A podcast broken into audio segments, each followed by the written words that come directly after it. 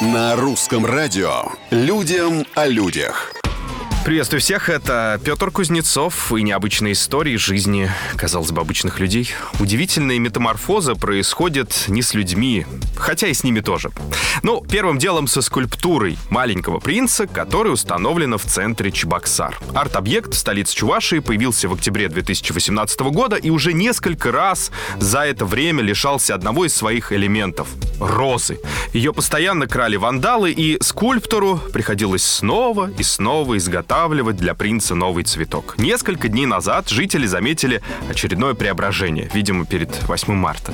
Розу посадили в клетку, что вызвало неоднозначную реакцию у горожан. Правда, в таком виде композиция простояла тоже недолго. Буквально на следующий день и цветок, и решетку спилили. Но это уже официально по распоряжению мэра. Он предложил впредь защищать объект, не уродуя его облик. Вот так задачка. Людям о людях.